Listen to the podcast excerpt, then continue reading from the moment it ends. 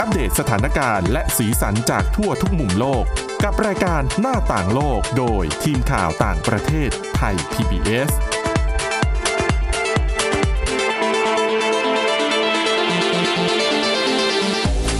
สวัสดีค่ะ ยินดีต้อนรับคุณผู้ฟังเข้าสู่รายการหน้าต่างโลกนะคะ มาอัปเดตเรื่องราวทั้งสถานการณ์แล้วก็สีสันจากทั่วทุกมุมโลก กับทีมข่าวต่างประเทศไทย PBS กันได้เช่นเคยนะคะ ติดตามกันได้ ทุกที่ทุกเวลาฟังผ่านทางพอดแคสต์ค้นหาคำว่าหน้าต่างโลกนะคะ หรือว่าเข้าไปที่เว็บไซต์ก็ได้ www.thaipbspodcast.com ค่ะ วันนี้อยู่กับคุณทิพย์ตะวันธีรนัยพงษ์และดิฉันวินิษฐาจิตกรีค่ะ สวัสดีค่ะ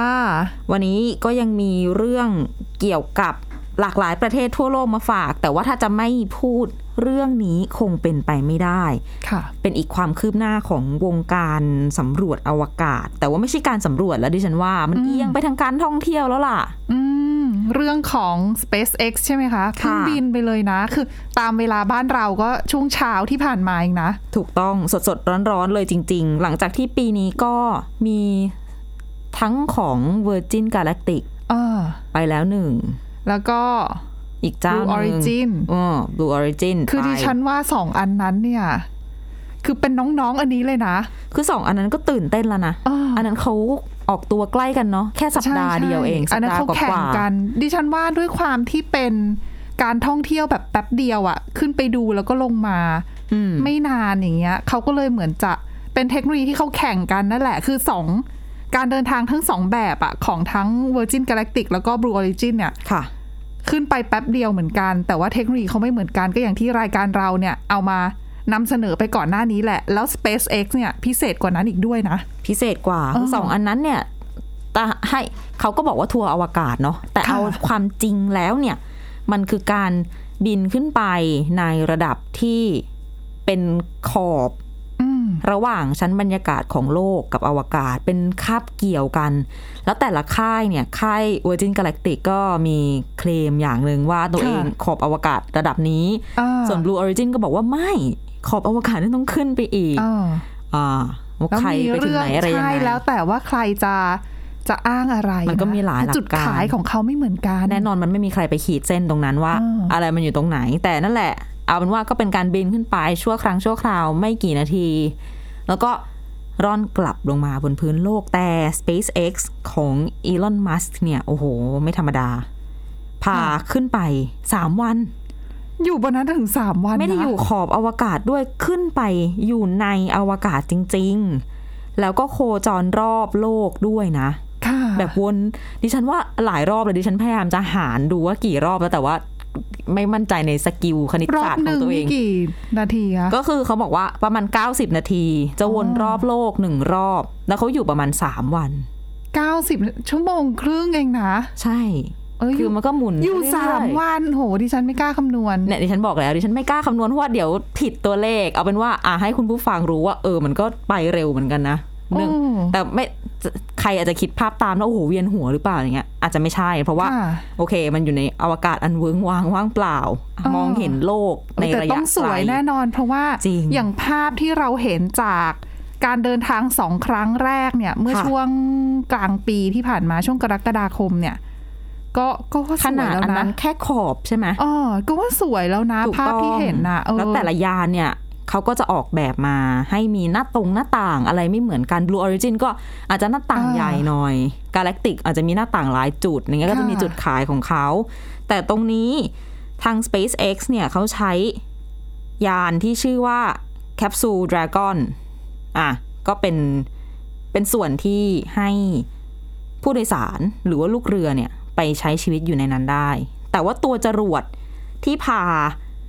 สี่คนเนี่ยลูกเรือที่เป็นพลเรือนชุดแรกของโลกที่ได้ไปโคจร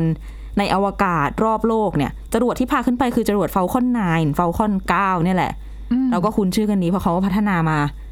ระยะใหญ่ๆละ ค่ะ หลังจากปจริ ระ ง ส ๆ บ เขา ความล้มเหลวอะไรมาเยอะ เขา แยะ เคยใช้กับเที่ยวบินที่เป็นขององค์การนาซาด้วยไหม ถูกต้องก็คือเดี๋ยวนี้นาซาก็ไม่ได้ต้องเหนื่อยพัฒนา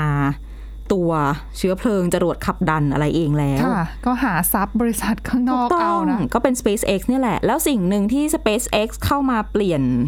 วงการการเดินทางสู่อวกาศไปก็คือการทำจรวดขับดันชนิดที่อนำกลับมาใช้ใหม่ได้ อืม ก็เหมือน ที่ เฟลคอนไนตัวเนี้ยแหละ ลงมาจอดใช่ไหมคะ ถูกต้อง คืไปเสร็จแล้วลงกลับมาจอด ถ้าคุณผู้ฟังยังไม่ได้เห็นภาพลองไปเสิร์ชอาจจะเป็น YouTube Google ก็ได้นะคะ ภาพก่อนตันการปล่อยเฟลคอนไนที่มีแคปซูลดรากอนขึ้นน่ะมันจะมีภาพอีกจอหนึ่ง เป็นภาพการร่อนกลับลงมาของจรวดขับดัน จริง ๆ แบบเนี้ยคล้ายกับบลูออริจินมะ ใช่ ที่ขึ้นพี่ ใช่ ยิงขึ้นไปแล้วตัวตัวแคปซูลที่อยู่ที่หัว อืม ก็เหมือนกับ เดินทาง ปล่อย ต่อ ตัวแล้วก็ แยกออกไป ปล่อยพลังงานแล้วก็ อ่ะ บินขึ้นไปอีก แต่อันนั้นน่ะคือเขาบินเข้าไปแตะขอบโลกแล้ว ไป ก็ ลอยๆ อยู่แถวคอ กล่อนกลับลงมา ใช่ ส่วนไอ้ตัวจรวดข้างล่างก็กลับ ตัว มา เชื้ อี อก เพ ที ลิ ห ง นึ่ง ตัวจรวดขับดันให้ให้เรียกว่าให้พ้นจากแรงโน้มถ่วงในช่วงแรกเนี้ย อ๋อ ก็กลับมาลงจอดมันทำให้ก็คือเอามากลับมาใช้ใหม่ได้ ต้นทุนอะไรต่างๆ มันก็มันก็ยังแพงอยู่ อืม แต่มันก็ถูกลงกว่าในอดีตเยอะที่สมัยแบบนาซาโอ้โห ส่ง ปล่อย ขึ้ จ น รวด ไป ปุ๊บ คือคื ทิ้ อง ถ้า แล้วทิ้ง ใช่ อีกอืม ใช่ไหมนั่นมันคือเวสน่ะ กลายมา ใช่ เป็นขยะนะคะ แล้วเป็นเรื่องสิ่งแวดล้อมอะไรต่างๆ อีกที่โอ้โหนานับประการอ่ะทีนี้สิ่งที่น่าสนใจในเที่ยวบินนี้เนี่ยโอ้โหเป็นเที่ยวบินแรกที่เป็นพลเรือนล้วนๆสี่คนไปโคจร รอบโลกในอวกาศด้วย แล้วความสูงของวงโคจรค่ะ คุณผู้ฟัง 575 กิโลเมตร อืม เหนือผิวโลก ฟังดู อืม เยอะไหม อาจจะไม่ค่อยแน่ใจถึงระยะ แต่ว่าถ้าเทียบกับวงโคจรของ ISS หรือว่าสถานีอวกาศนานาชาติ อันเนี้ยสูงกว่าอีกนะ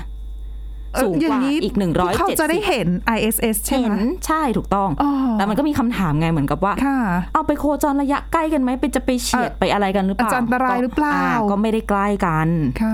ห่างกันร้อยกว่ากิโลเมตรได้ แต่ก็ก็เห็นกันอยู่ในสายตา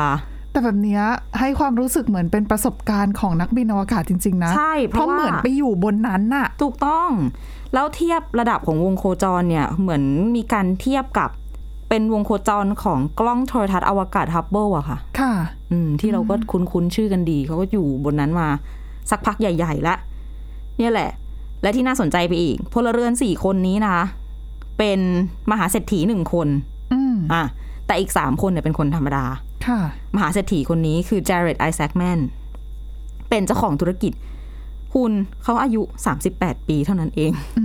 ม ไม่ได้มากกว่าเราสักเท่าไหร่ ค่ะ แต่ประสบความสำเร็จจากการทำธุรกิจทะสร้างระบบสำหรับรับชำระเงินผ่านบัตรเครดิต แล้วแทนที่จะเอาเอ่อเรียกว่ากำไรหรือว่ารายได้อะไรต่างๆ ไปทำกิจกรรมท่องเที่ยวนู่นนี่นั่นใช่ไหม เอ่อข่าวของต่างชาติเขาก็ใช้คำว่าอ่ะเปลี่ยนจากการแบบไปออกทริปตกปลาเข้าออกแคมป์ อ่า เปลี่ยนเป็น ก็เป็นเหมือนกิจกรรม เที่ยวอวกาศ กิจกรรมคนรวยธรรมดานั่นแหละก็ อ่า แทนที่จะเอาเงินไปใช้ฟุ่มเฟือยซะก็ ใช่ เอามาทำในเรื่องเหล่านี้อะนะคะ ก็เลยมาลงทุนกับการเดินทางไปบนอวกาศแทนแล้วก็ซื้อทั้งทั้งเที่ยวบินอะที่มีสี่ที่นั่งอะ อืม แล้วก็อีกสามสามที่นั่งเนี่ยเอาให้คนธรรมดา อืมคือ ผ่าน จริงๆเนี่ย เที่ยวบินนี้เนี่ยเขาเป็นคนรับผิดชอบค่าใช้จ่ายทั้งหมดแล้วสิ ถูกต้องภารกิจที่ชื่อว่า inspiration for ค่ะ เป็นแรงบันดาลใจนะ อีกสามคนที่เหลือนี่เป็นใครบ้าง อีกสามคนเป็นคนธรรมดาค่ะ คนแรก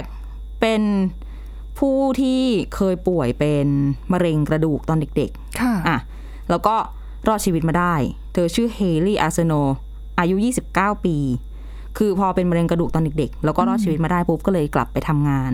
ค่ะ กับสถาบะสถานพยาบาลที่รักษาเธอมาชื่อว่าเซนต์จูด Children's Research Hospital อยู่ในเทนเนสซีที่สหรัฐนั่นแหละ ค่ะ แล้วก็คุณไอแซคแมนก็เรียกว่าระดมทุนอะไรต่างๆ ให้เธอได้ไป แล้วก็มีอีกคนหนึ่งเป็นนักวิทยาศาสตร์ เป็นเกี่ยวกับด้านภูมิศาสตร์อย่างเงี้ย ค่ะ อายุ 51 ปีแล้ว ชื่อว่าเซียนพร็อกเตอร์ เธอคนเนี้ยเคยเกือบจะได้เป็นนักบินอวกาศมาแล้วเมื่อปี 2009 อืม วัน 12 13 ปีก่อนเนาะแต่ว่าแบบเหมือนตกรอบรอบสุดท้ายอะไรเงี้ย ค่ะ ทีนี้ก็เลยได้โอกาสเดินทางไปครั้งนี้เนี่ยเพราะว่าเธอมีทักษะเป็นเหมือนศิลปินค่ะ แล้วก็มีทักษะด้านอื่นๆ อีกรอบด้านครบถ้วนแหละ แล้วแผนของพร็อกเตอร์ที่จะไปทำระหว่างอยู่บนแคปซูลดราก้อนน่ะคือจะไปวาดรูประหว่างที่แบบมองดูวิวในอวกาศ คือต้องบอกว่าตรงส่วนหัวของแคปซูลดราก้อน ค่ะ ให้คุณผู้ฟังจินตนาการตาม จะมีแบบเหมือนเป็นโดมกระจกอะ อืม มันไม่ได้แบนๆนะ มันโค้ง มันก็จะสามารถเหมือนสมมติว่าถ้าเราเอาตัวขึ้นไป มันก็จะเห็นได้รอบเลยไง ค่ะ ก็ นั่ คือน แหละ ปลดสายล็อกตัวเองนั่นแหละแล้วก็ลอยอยู่อย่างนั้น อืมแล้วก็ได้เห็นภาพแบบรอบทิศสมมติถ้าเป็นหน้าต่างแบนๆก็จะเห็นทิศเดียว แล้วก็เราก็ต้องรอให้ยานมันหมุนใช่ไหม อ่า แล้วถึงจะได้เห็นทางนู้นทางนี้ ค่ะ แต่กระจกอันเนี้ยก็ค่อนข้างจะ เห็น สาม ได้ ร้อย หด สามร้อยหกสิบองศาอะไรประมาณนั้น อ่ะ แล้วก็อีกคนนึงชื่อว่าคริสเซมบรอสกี้ค่ะ เป็นอดีตทหารจากกองทัพอากาศสหรัฐอายุ 42 ปี เป็นวิศวกรในบริษัทล็อกฮิตมาติน เป็นบริษัทด้านการบินการอวกาศที่ ค่ะ โด่งดังเนี่ยแหละ อันเนี้ยได้ตั๋วมาผ่านการจับฉลาก คือ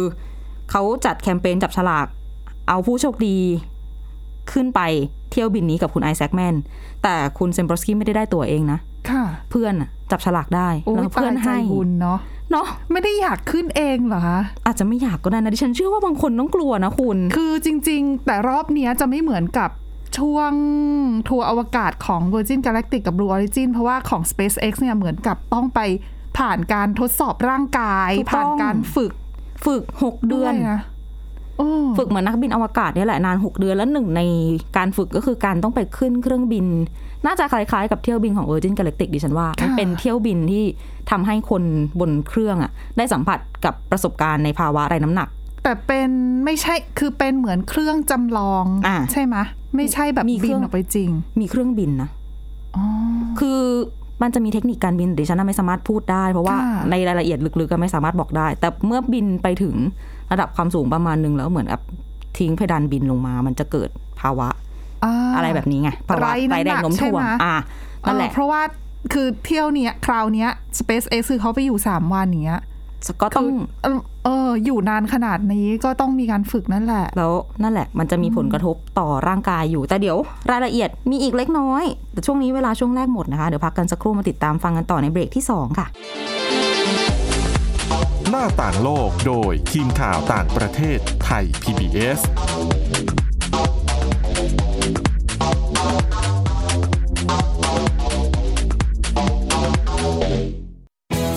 ไทย PBS Digital Radio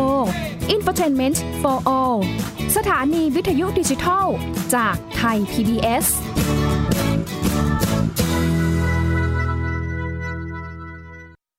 อยู่ที่ไหนก็ติดตามเราได้ทุกที่ ผ่านช่องทางออนไลน์ จากไทย PBS Digital Radio ทั้ง Facebook Twitter Instagram และ YouTube Search คำว่าไทย PBS Radio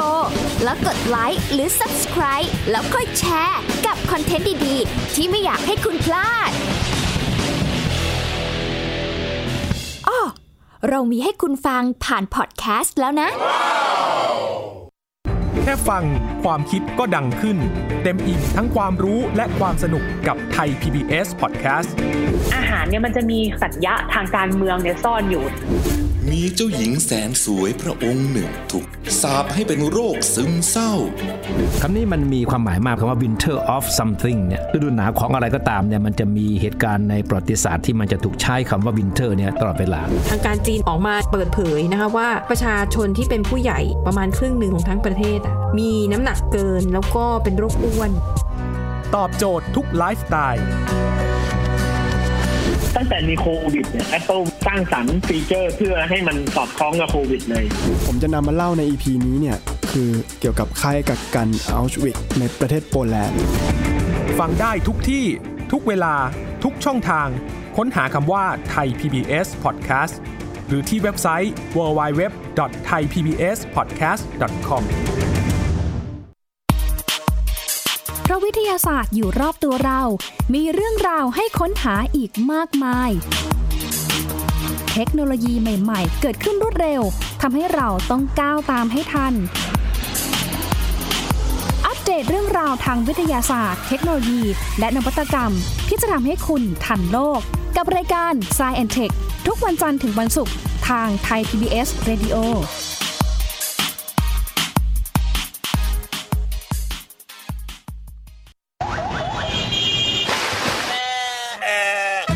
ชวนทุกคน ตะลุยไปให้สุดโลก สบัดจินตนาการกับเสียงต่างๆ ไปพร้อมกัน ในรายการ เสียงสนุกทาง www.thaipbspodcast.com และแอปพลิเคชันไทย PBS Podcast แล้วเจอกันนะครับ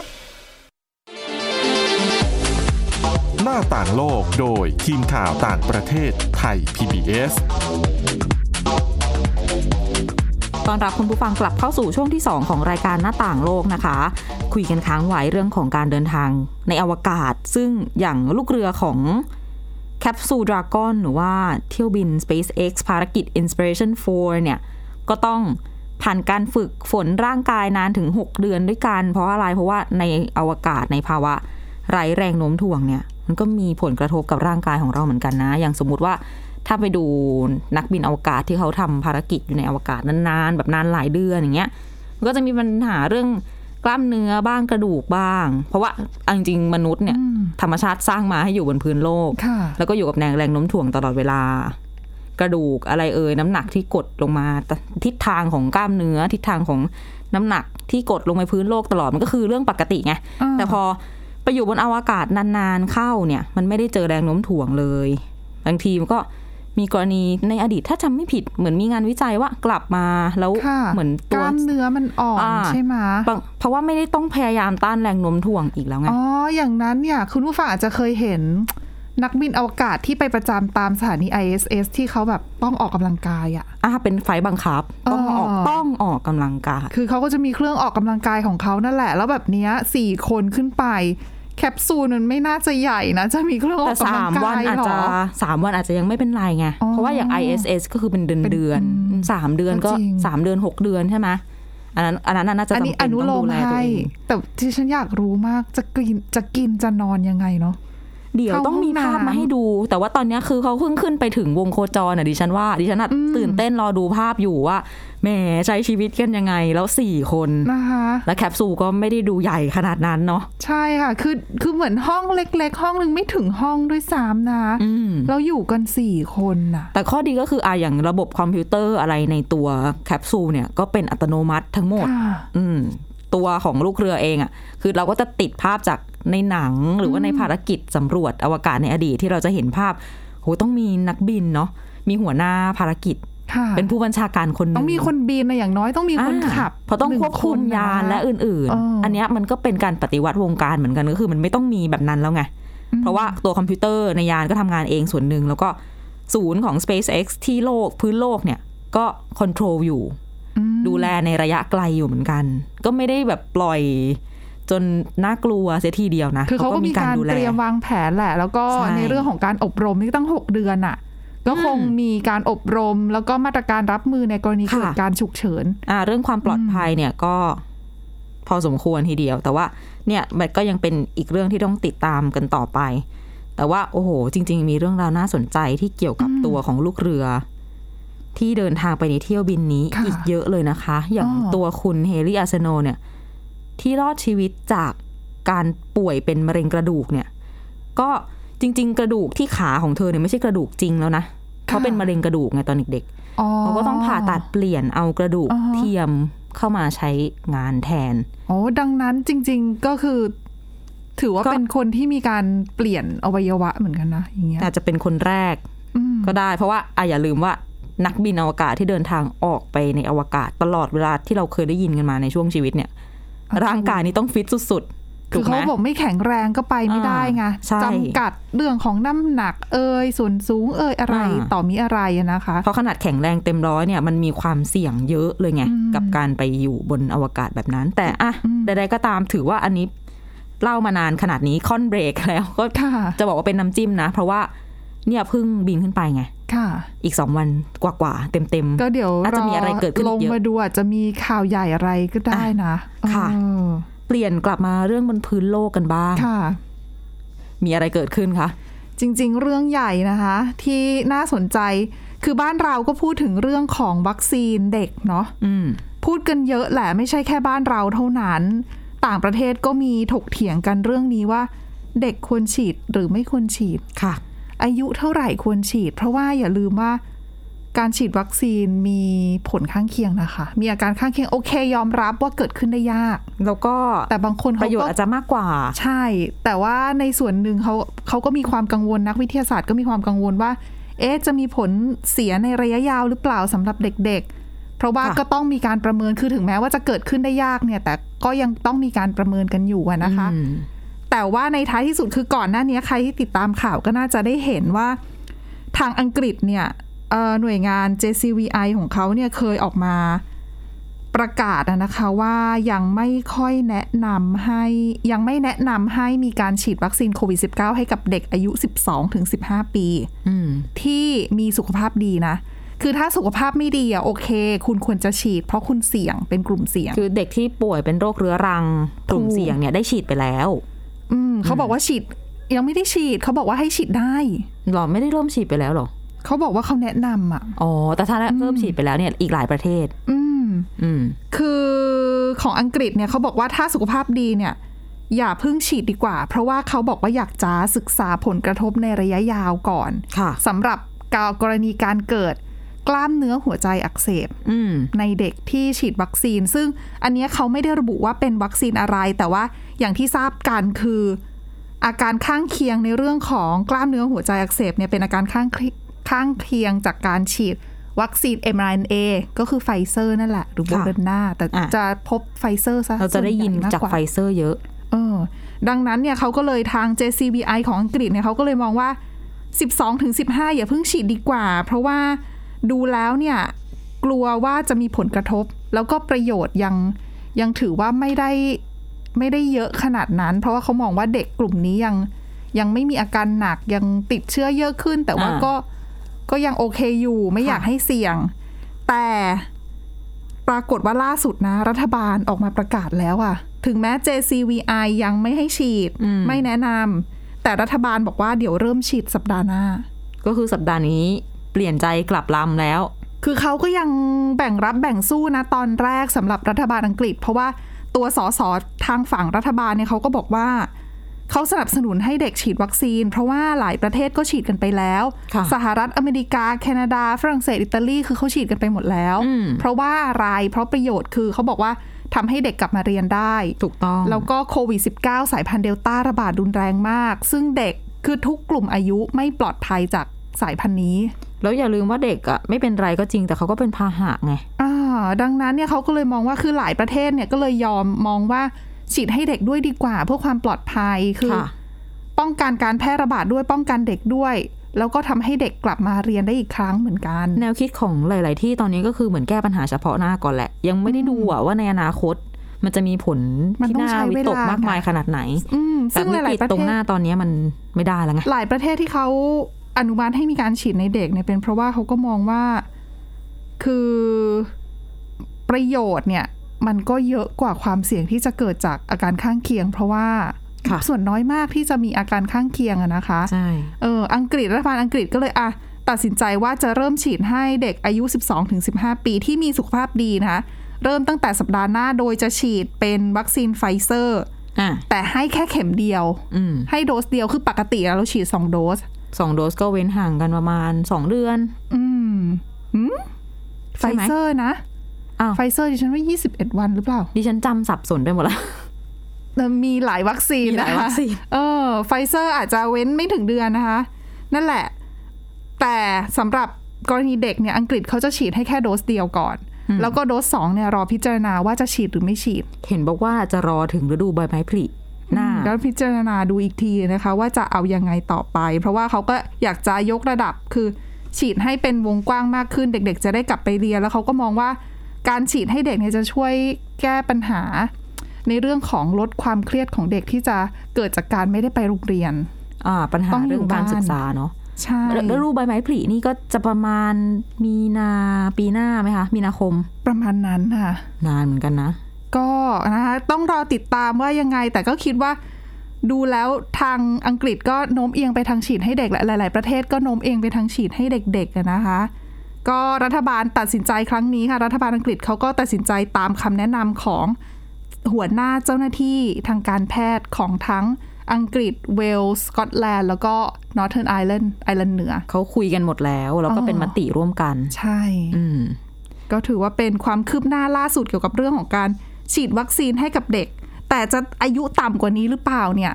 ในประเทศไหนจะฉีดบ้างเนี่ย ก็มีนะ ต้องไป มีคิว ดูกัน บาร์ รายประเทศเลยล่ะ คิวบาร์ก็นู่นน่ะสองขวบ เออนะคะ ดังนั้นต่ำสุดเท่าที่จำได้ในตอนนี้ ค่ะ อ่ะเรื่องความคืบหน้าเป็นยังไงต้องต้องติดตามกันต่อไปรวมถึงเกี่ยวกับเด็กๆในบ้านเราด้วยนะคะ แต่วันนี้หมดเวลาในการหน้าต่างโลกแล้ว ติดตามฟังกันได้ เช่นเคยทุกที่ทุกเวลานะคะ วันนี้เราสองคนและทีมงานทั้งหมดลาไปก่อน สวัสดีค่ะ สวัสดีค่ะ